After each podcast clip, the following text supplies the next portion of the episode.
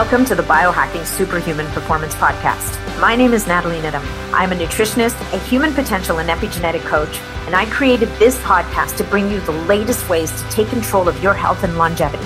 We cover it all, from new technology to ancestral health practices, personalized interventions, and a very special interest of mine, peptides. Enjoy the show. Hey guys, welcome back to the show. Welcome to 2024. This is the first solo episode of the year. And for this year, or at least for the next few months, we're going to see how this works out. We're taking a new approach to my solo episodes at the suggestion and behest of, well, I'm going to say it's Chelsea's suggestion, but it's also mine.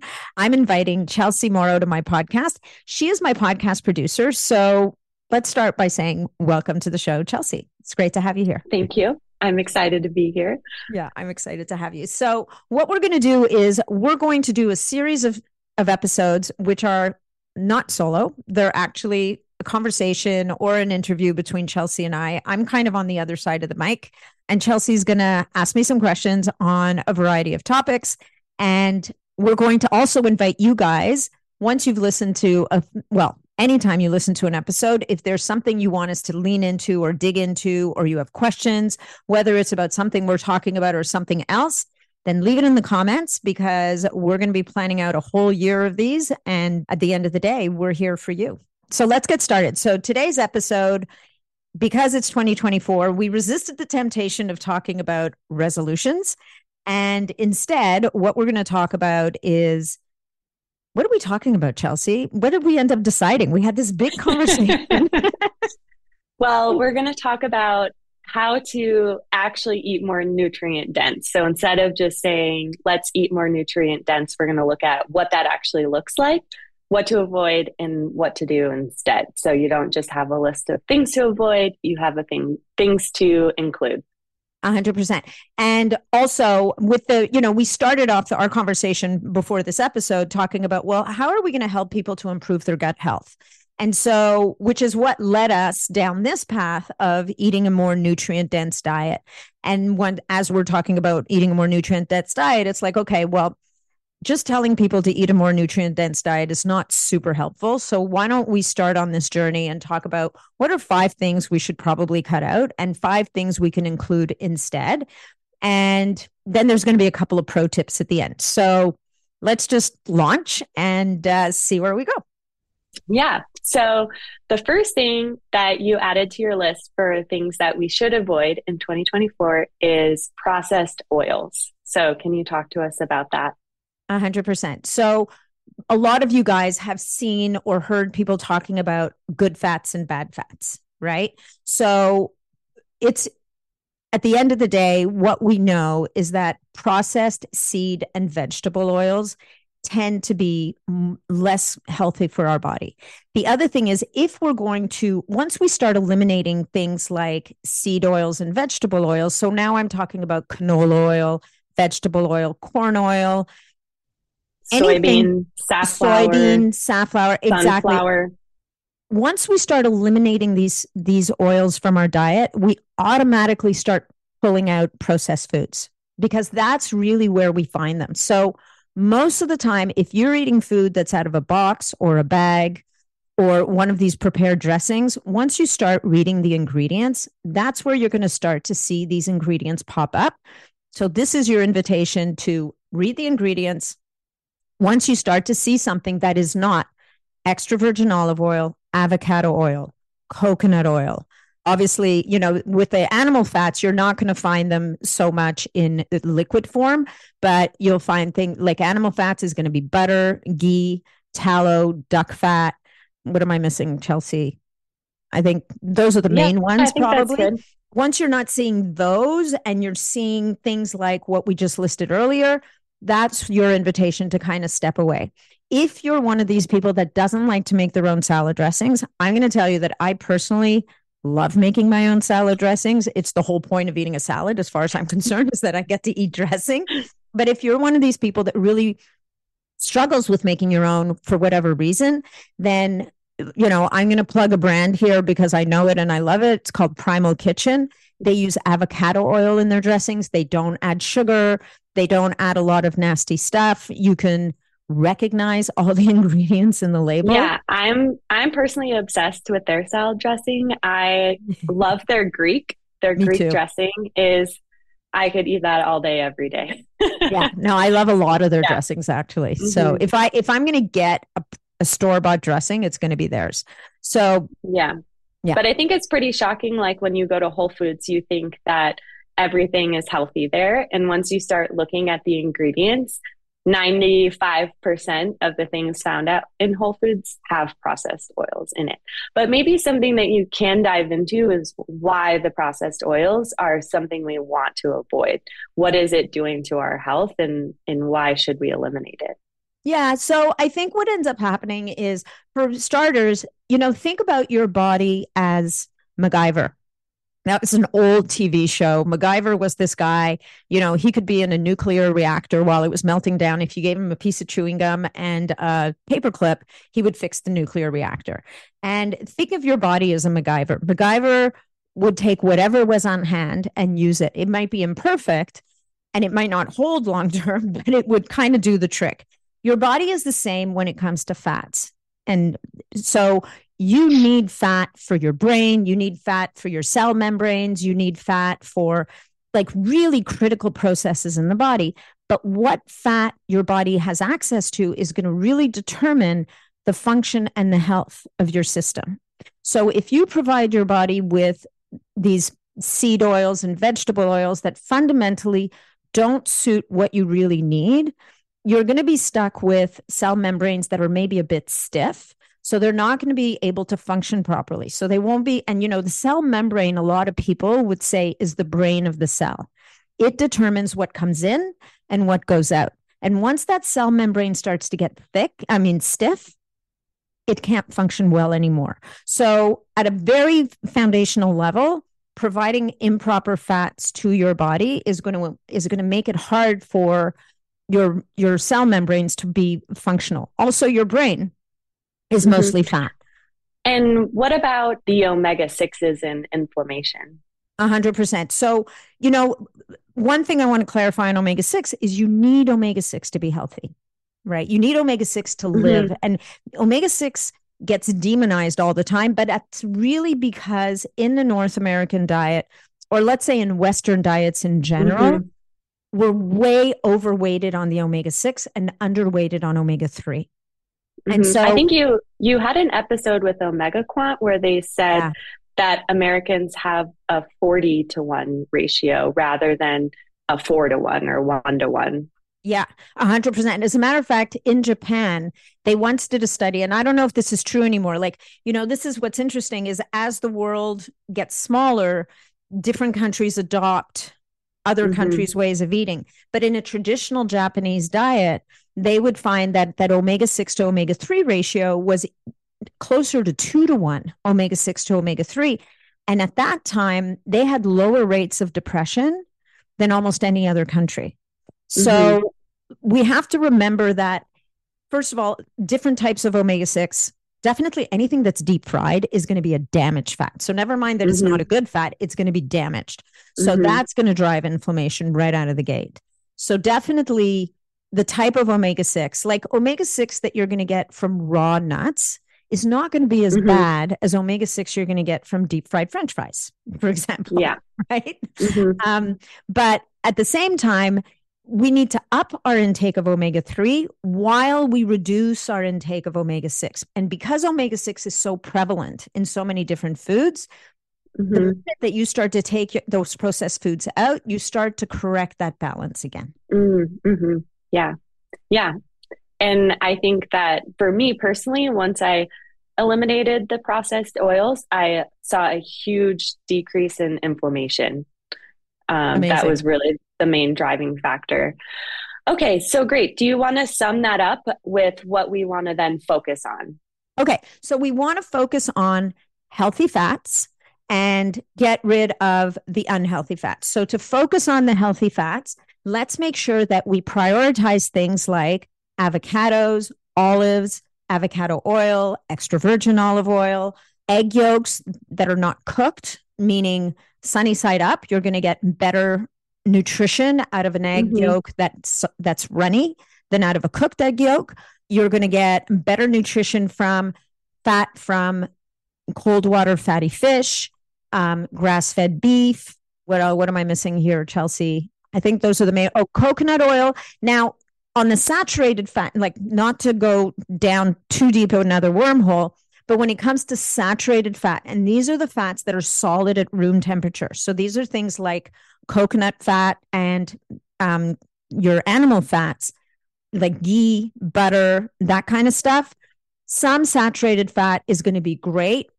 It depends. I'm not going to get into the details now. Maybe we'll do a whole episode on this one day. But overdoing saturated fat, if you haven't addressed the rest of your diet, definitely can be an issue. And there's some genetic predispositions that might make saturated fat less good for you than the next person. So if in the absence of real clarity here, let's be modest on the saturated fat intake and let's keep it to that, those healthier, like Mediterranean diet type fats, because that Mediterranean diet just keeps coming up over and over again as a really good choice. My caveat there is be careful on how people define the Mediterranean diet, because sometimes it includes a whole lot of grains and starches and stuff. And that's when it starts to go off the rails. But again, I digress. Yes. Okay, great. So let's move on to number 2, which is we need to avoid added sugars. So talk to us about that. Yeah. So the sugar monster, we all know, it's a defining feature of, again, Western diets where we've really lost the plot here. And I'm going to come out and say, sugar is not necessarily the devil's, it wasn't born the devil's food, right? Sugar, the sweet taste, ancestrally defined to us foods that were not toxic necessarily, right? The problem is that we love sweet and we crave sweet, and the more sweet we get, the more sweet we want. And we've moved into a world where everything is sweetened, right? I talk to so many people who can't stand anything that has any bitterness to it. Like they won't eat arugula because it's bitter. They don't like grapefruit because they say it's bitter. They don't like sour. They keep going for the sweet. And it's gotten us into a ton of trouble because as a result, all these packaged goods companies just sweeten everything because they know that sweet is going to get us to eat more of it. And that sweet taste flips a switch in our brain and says, eat more. And as a result, even like pasta sauce, salad dressings, everything, like things that you don't even think would have sugar in it, they're putting sugar in it. 100%. Like sugar. And, a chef will say to you, well, we use a little bit of sugar in dressing to balance the dressing. But there's a difference between putting in half a teaspoon or a tiny bit of raw honey or maple syrup into a dressing versus just adding a bunch of sugar or there's a GMO sugar from beets that they use. And so, so what happens is that our taste, think of it as your taste buds becoming corrupted, like a corrupted file on your computer, where all they want is sweet, and you lose the ability to enjoy food that is not overly sweetened. And the challenge with sugar, with excess sugar, of course, is that it's aging because it drives AGEs in your body. It drives these blood sugar spikes and drops, which makes you feel cranky and tired and like you got to eat and then you're going to die and then you got to eat and then you're going to die.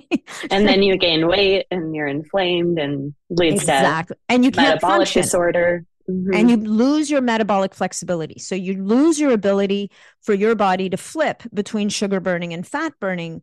When you don't have sugar on board, you should be able to flip into accessing your stored fat for fuel. And we lose that ability because we lose what's called our metabolic flexibility. So there's a laundry list of reasons why we want to take steps to reduce our excess sugar intake.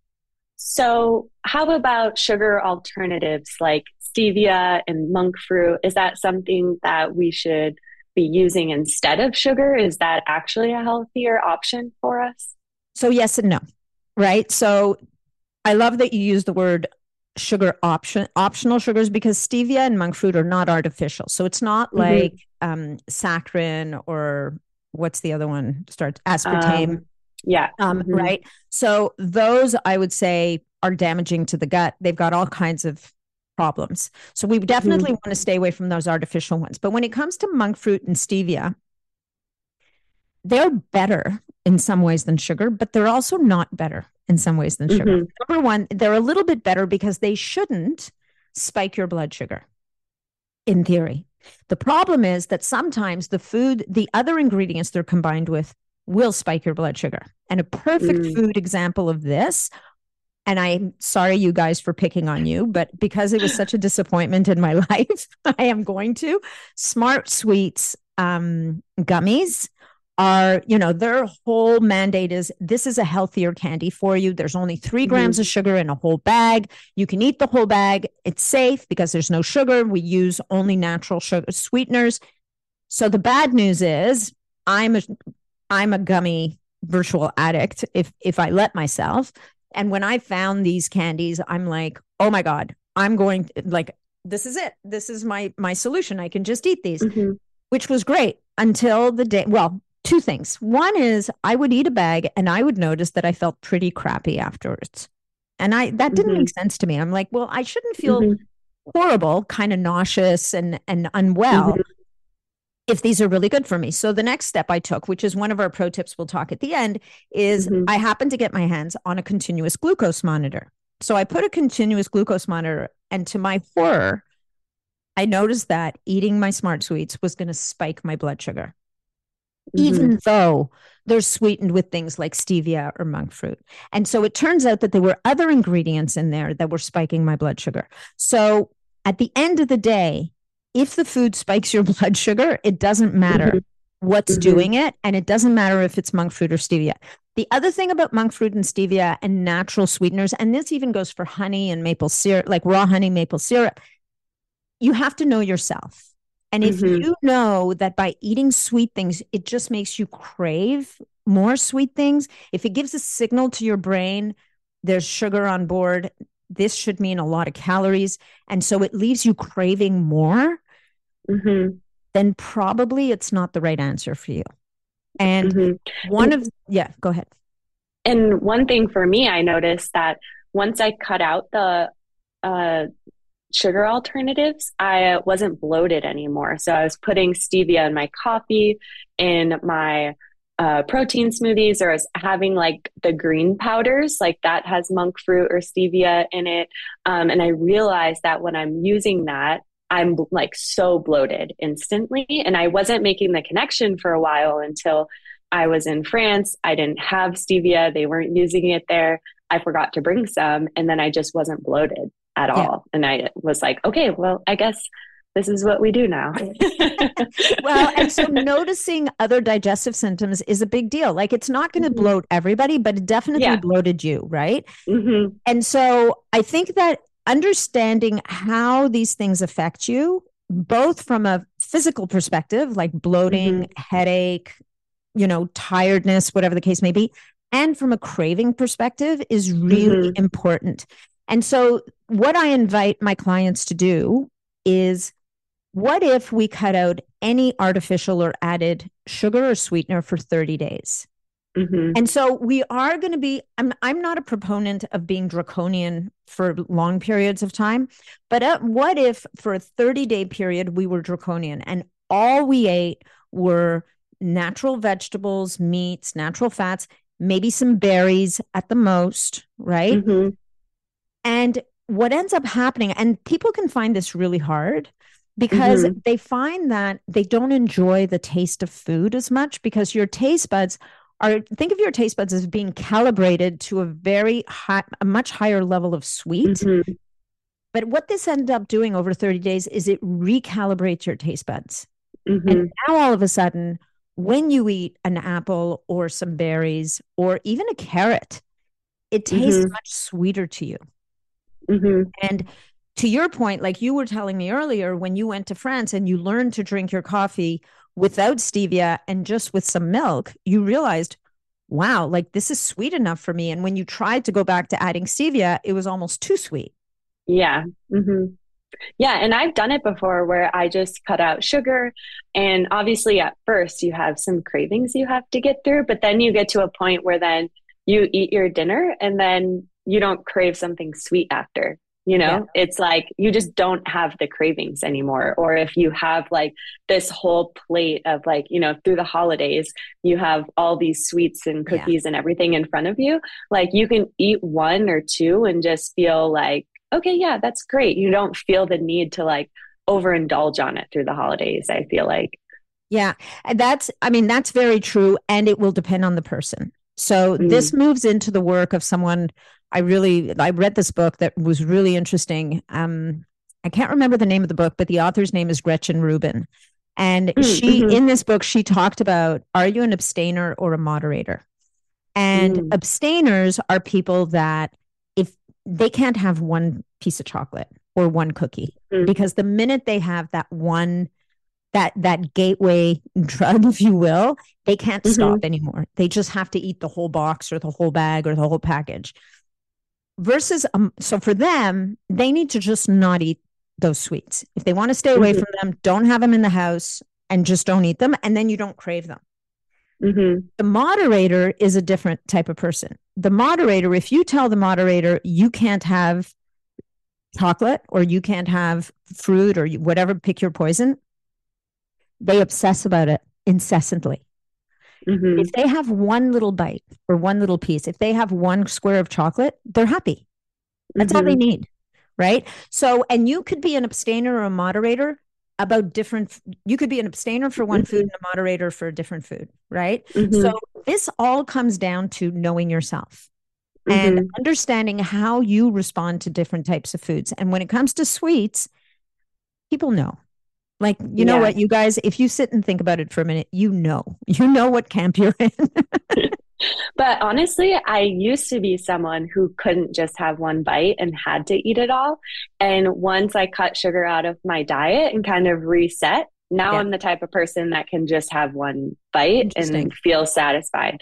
So I think you can train yourself. No, 100%. It also may have to do with your gut microbiome, right? Yeah, we know definitely. That. Yeah, like our microbiome can itself drive cravings, and there's a possibility that when you did your work, you were able to rebalance your microbiome. Mm-hmm. You have a better balance of gut bugs, and so guys that are driving the sugar cravings are not as prevalent as maybe they were.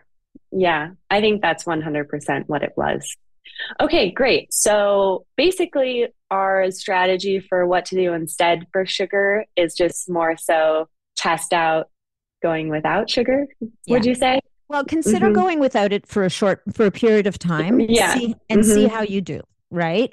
And then on the other side, once you've done that reboot, once you've recalibrated your taste buds, let's not demonize sugar. Right? Mm-hmm. As long as you're able to be moderate about it. If understand that if you're the type of person that all of a sudden the minute, like it's a slippery slope, right? And so you start to bring sugar back and next thing you know, it's a lot or medium and then it's, you know, like you can't control it. Then you understand that about yourself. But for other people and for most of us, we should be able once in a while to indulge in a sweet or whatever the case may be. And then have that not throw us completely off the rails.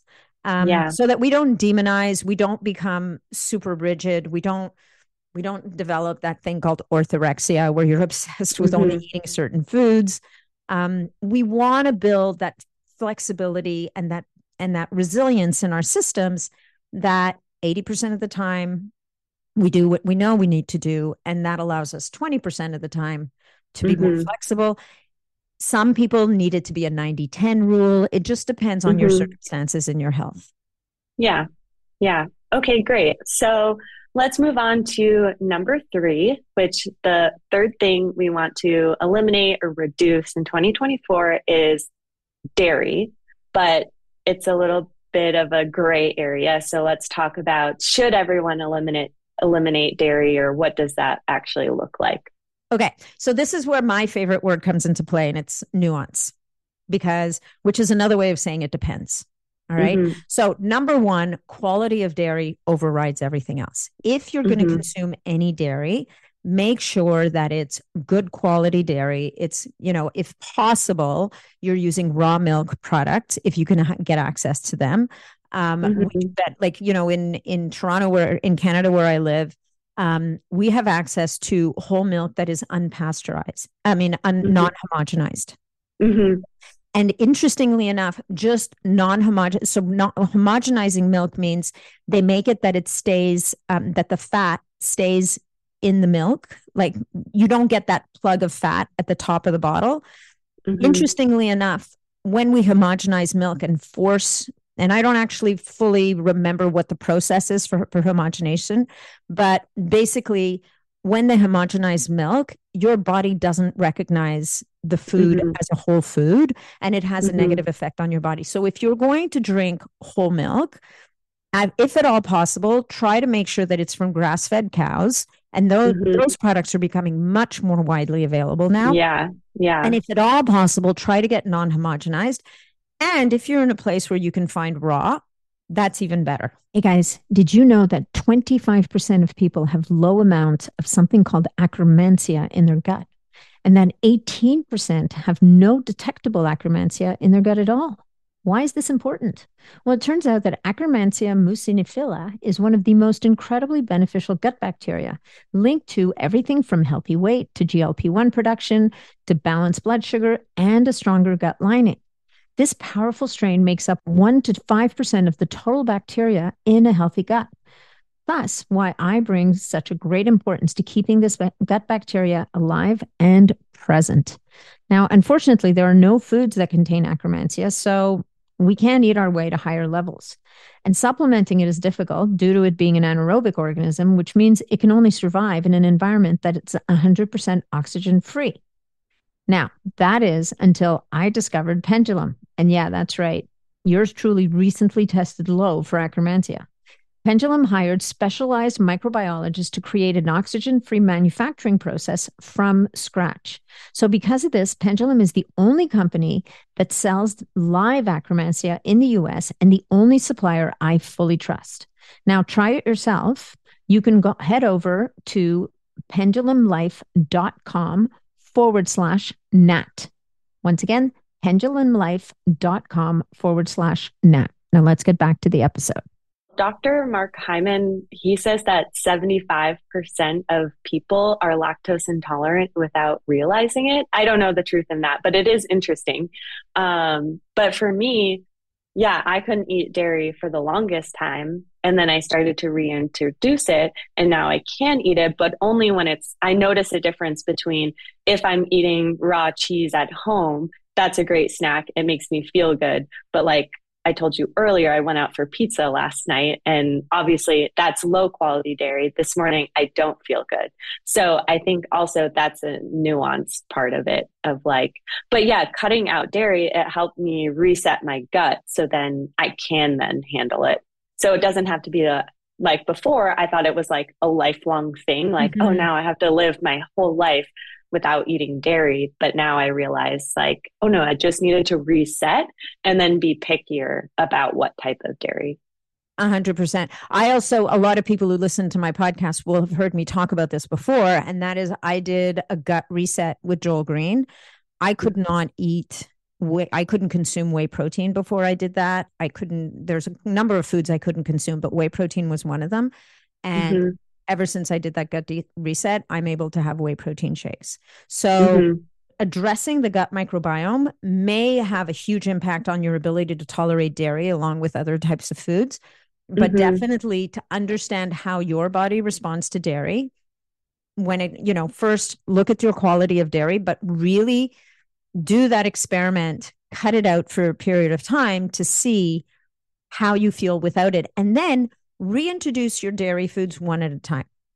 So some people can eat yogurt, but can't drink milk. Some people can have certain types of cheese, but can't drink milk. Like it really depends on the person. So, and even some people can eat hard cheese, but not soft cheese. Exactly. And it's so nuanced like that. But yeah, just listening, eating it, figuring out how you feel, and just taking note for next time.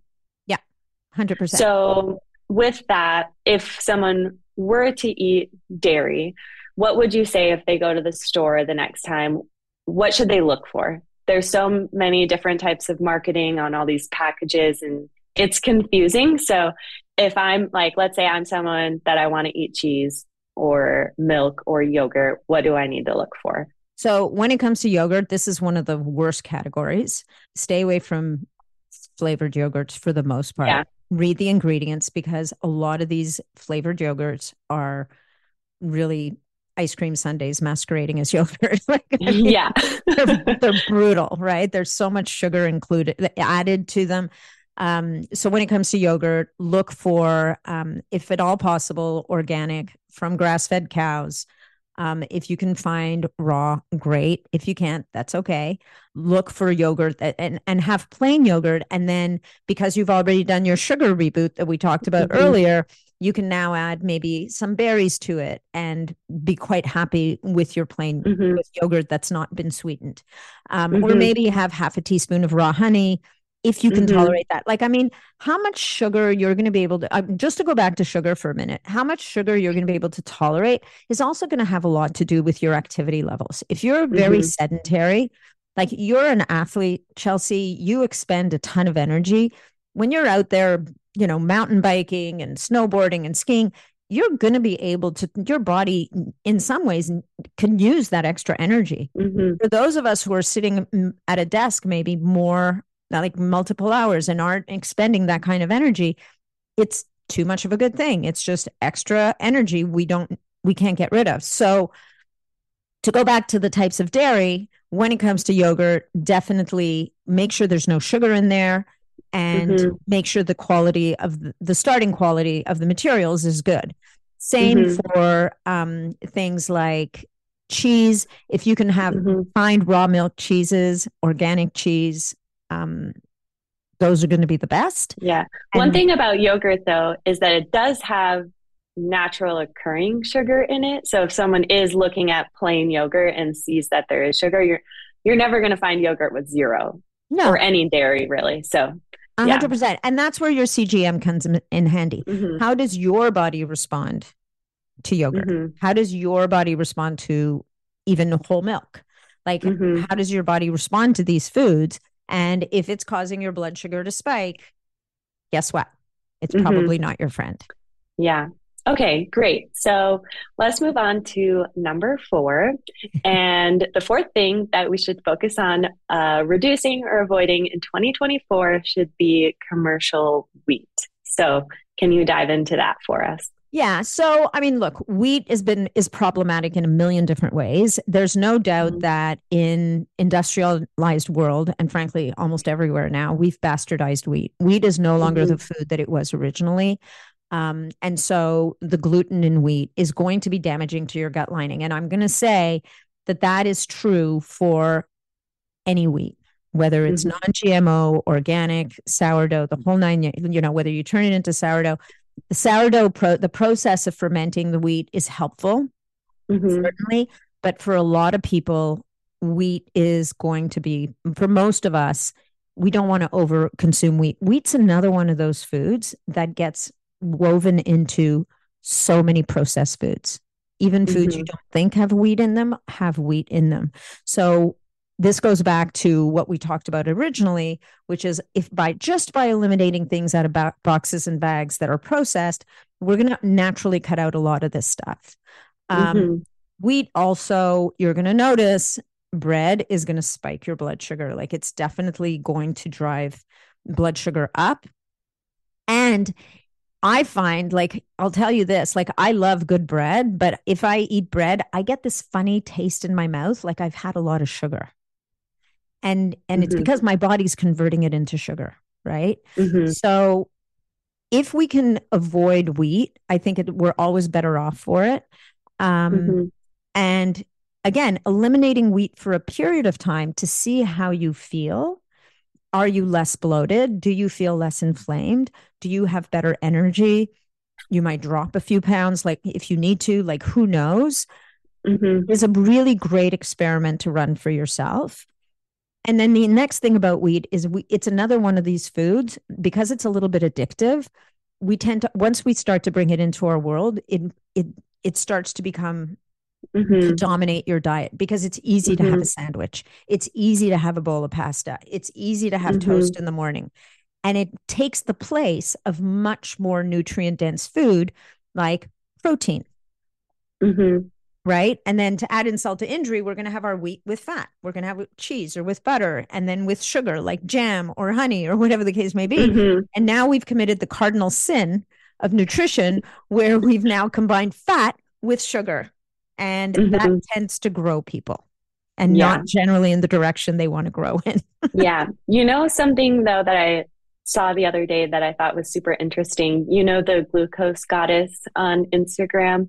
Well, she compared eating a bowl of lentil pasta with eating a bowl of lentils, and the lentil pasta drastically spiked blood sugar.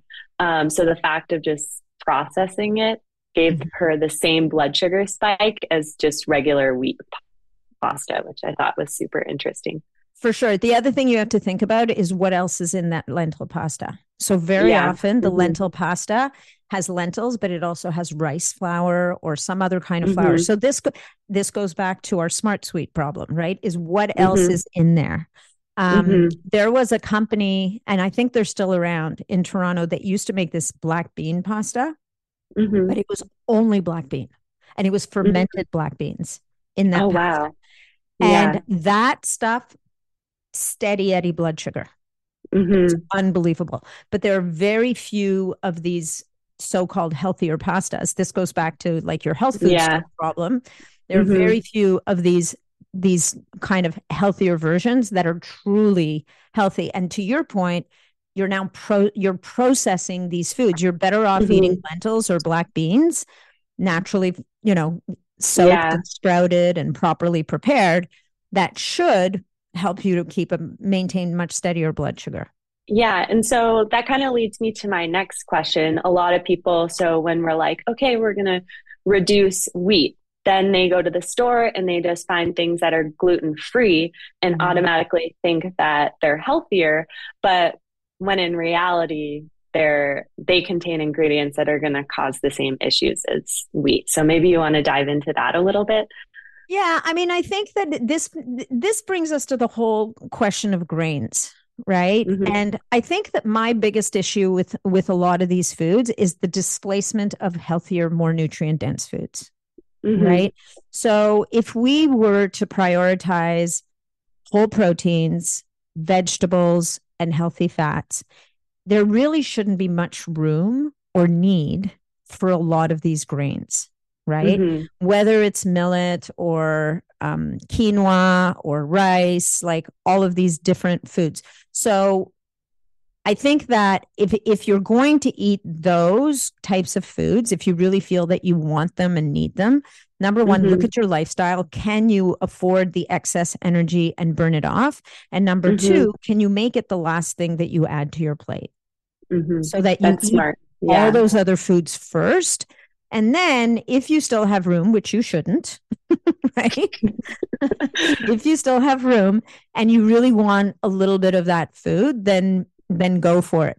And the last thing is going back to our pro tip that we were going to add at the end of the podcast, which I'll just keep adding now because, you know, we're going to run out of time pretty soon. And that is, do that CGM experiment. Wear that continuous glucose monitor for a month and have the gluten-free bread or whatever the case is, and notice how does it affect your blood sugar. But the most important thing is it displacing foods that you need for foods you really don't need, that are just energy without a whole lot of nutrition? Yeah. So if we were to sum this up, we're going to reduce our wheat intake and we're going to instead fill our plate with vegetables, protein. Well, actually protein first, vegetables, primarily those that grow above ground, but even those that grow below ground, because they can be more grounding. And especially for those of us who live in colder climates, like we might need some sweet potatoes, some potato, that kind of stuff, squashes, like the butternut squashes, that kind of stuff in the wintertime. And then your healthy fats, right? So prioritize those. And I would definitely encourage people to eliminate wheat for 30 days and see how you feel. Okay, great. Well, this brings us to our last and fifth thing to eliminate in 2024 is alcohol. So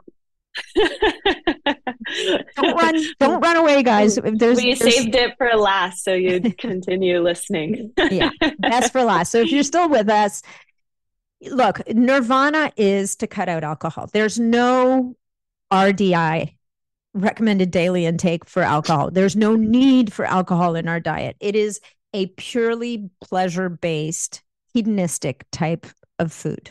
And we could even call it a food. I don't even know if we can call it a food. Mm-hmm. At the end of the day, alcohol is something that increases the workload on your liver. And your liver mm-hmm. has a lot to deal with already. It's dealing with toxins that you're exposed to in the environment, toxins you're exposed to in your foods, things that you can't avoid. So even just from that basis, eliminating alcohol would be a benefit. I don't know if this is true, so you can debunk this or not, but is it true that when you drink alcohol, then your body focuses on that first before other things? That's an interesting, it's possible. Maybe we can cut that out, but yeah, I don't know. I mean, I don't actually know that. All I know is that I don't know that your body has a hierarchy of toxins necessarily. It's going to deal, mm-hmm. maybe it deals with most toxic things first, but I don't know that I could say that alcohol is more toxic than a xenoestrogen, for example, right? Mm-hmm. All I can say is that alcohol has to be processed and detoxified by the liver. And so mm-hmm. it just increases the work on your system. Mm-hmm. It's no good for your brain, especially if you're one of these people that's an ApoE. If you carry 1 or 2 4 alleles on your ApoE gene, then your alcohol is going to be a massive problem for your system. So mm-hmm. eliminating alcohol is the penultimate strategy, if you will, but mm-hmm. definitely for some people, if I'm not going to tell you that having 1 or 2 glasses of red wine a week is going to mm-hmm. kill you. And if it brings you true joy and that's all you need to feel good, mm-hmm. then buy the best quality wine that you can afford. Try to go with the sulfite free, the dry things like Dry Farm Wines, organic wines. Generally, they're imported from Europe, and you're going to just have the best. You'll have the pleasure with the least amount of damage. Having said mm-hmm. that, if your goal is really to be uber healthy and you can see it, that you could eliminate wine, then at the very least, do that 30-day experiment. Cut wine mm-hmm. out, wine and alcohol out for 30 days and see how you feel. Mm-hmm. And for some people, they feel so much better that they just don't mm-hmm. want to go back to it. And now all we have to deal with is societal pressure. Right? Mm-hmm. There's huge pressure in society to enjoy wine with a meal or with friends because we see it, or it's mm-hmm. not even we see it. We've created this story that to relax and unwind and to be sociable, we need wine. Mm-hmm. There's actually other things you could use. Mm-hmm. You know, it's funny though, because it is becoming trendy to not drink alcohol. Yeah. And even outside of the biohacking world, it's trendy. Even my brother, he's overall healthy, but he's not educated in biohacking whatsoever. And he's stopped drinking alcohol because he just realized it. He feels so much better. Then when he does have one beer, he appreciates it a lot more and doesn't need to have then 4 or whatever. Yeah. And then a lot of celebrities now are even coming out with, alcohol free drinks and starting companies like that, which is super interesting. And I think great for the movement of reducing alcohol. But maybe now you want to dive into some of your favorite alternatives for alcohol that can also kind of give you that same unwinding, relaxing effect. Mm-hmm. So my favorites here are, there's a company called TruKava, and they've got these kava based drinks. So kava is a root. It's from Southeast Asia, I believe. And there are kava bars in certain countries where they have all different types of kava, because kava has this relaxing kind of effect on the nervous system. So they market drinks that are kava based. It's a bit of an, it can be a bit of an acquired taste, but definitely these are drinks that you can sip on. You pour it into a you know, a cocktail glass or a wine glass, and you can enjoy it. And it has that same sort of effect on your system. Another category that can be helpful is there's a company called Ketone Aid.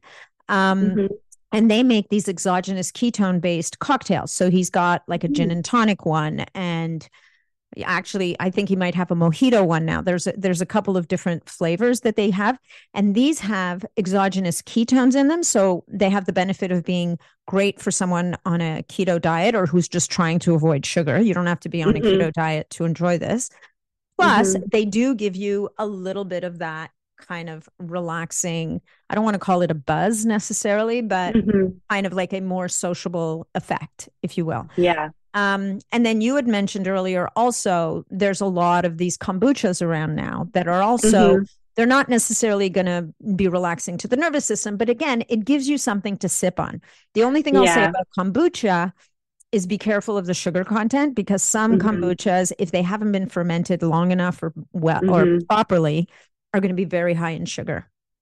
So read your labels there as well. Yeah. But I do think I find when I go out to a brewery or something with friends, it's an easy option where it's like the lesser of the two evils, I think. Even if it is higher in sugar. Yeah, no, 100%. Yeah.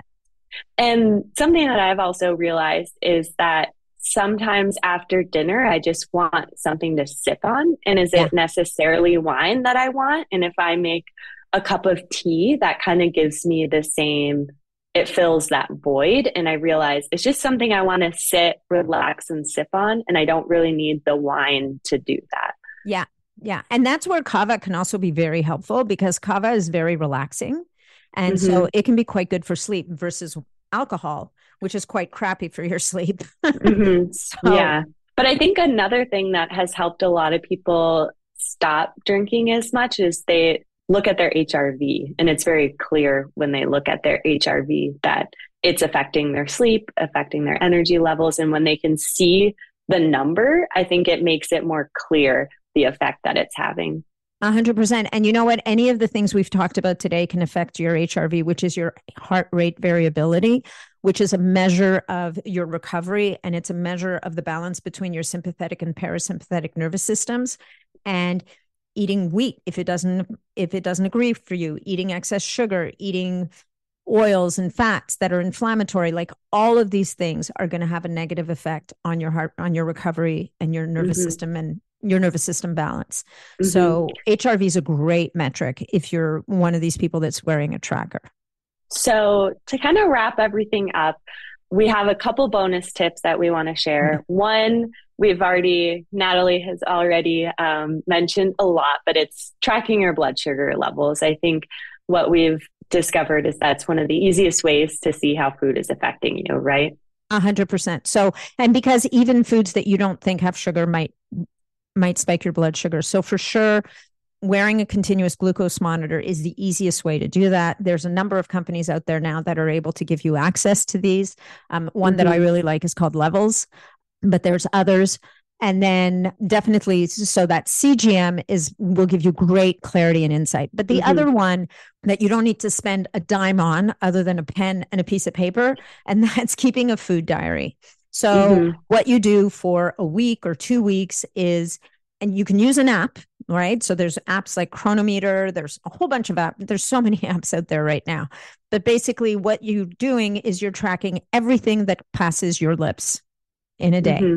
So, and you're also writing down how you feel. So energy levels, mood, digestive symptoms. And this means bloating, pain, gas, feeling amazing, or feeling tired. How are you sleeping? How do you feel when you wake up in the morning? So all of these things, tracking all these things, whether it's for a week, 2 weeks, or if you have the fortitude to do it for a month. But it is amazing what you will learn on the other side of this. And because you can then start to see the pattern, right? Exactly. You see patterns. You also start to realize how much extra food you might be eating that you don't realize or how much sugar. Yeah. Like the benefit of using the apps is they will break it down for you. They'll tell you how much sugar, how much fat, how much carb, how much protein. And what I find a lot of my clients recognize is they're not eating nearly enough protein. They're getting way too many carbs. There's too much omega-6. There's not enough omega-3. Like it's crazy. Mm-hmm. The amount of information you can get just from tracking your food and drink for a short period of time. And even if you eat a meal and you still feel hungry after, that's also a good indicator. Or you're hungry an hour later. Or an hour later, yeah. Okay, and then our last bonus tip that we actually haven't even touched on at all in this episode is to deal with your emotions. Yes. So this was a big one. And Chelsea and I were chatting before recording the episode, and both of us were like, yes, that is so big. And this is where, you know, we think that we forget that our emotional state has so much to do with our cravings and our, what we think are our needs and habits. So whether it's stress, sadness, anxiety, depression, these are all things that are going to affect your intake of food and vice versa. And your food could also affect them back. So getting a handle on thinking about when you're eating something or when you feel that you have to have something, diving into why do I need this? Am I feeling sad? Am I feeling angry? Am I feeling stressed? And then accessing resources that can help us to deal with those feelings so that we're not eating our feelings, which is a big expression. I think is a big one. And then, of course, I'd be remiss if I didn't mention sleep, because if you're sleep deprived, not only is that going to affect your cravings, it's also going to affect your ability to balance your emotions. So, you know, we wanted to keep this episode simple, and the challenge with that is we are complex, right? And everything that we do is going to lead back into, like, all those inputs are going to affect our outputs. So we can't separate really the sleep, the emotions, the food, and the cravings. All of those things, they're all very intertwined. But if you start by those 5 things that we talked about, and you're aware that these other things can also affect them, then you can start to really get some insight and some clarity around what is it that you need to work on.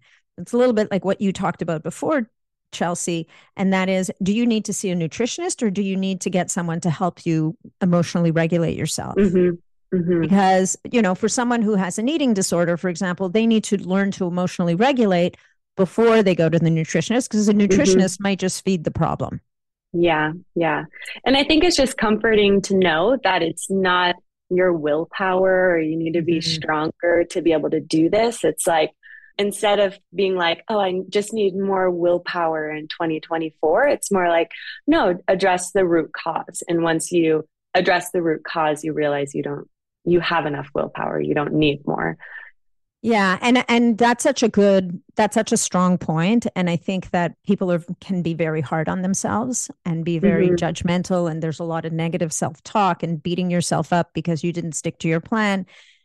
You know, have some kindness and grace for yourself and be willing to ask the questions and then reach out for help to the right person to give you the help that you need.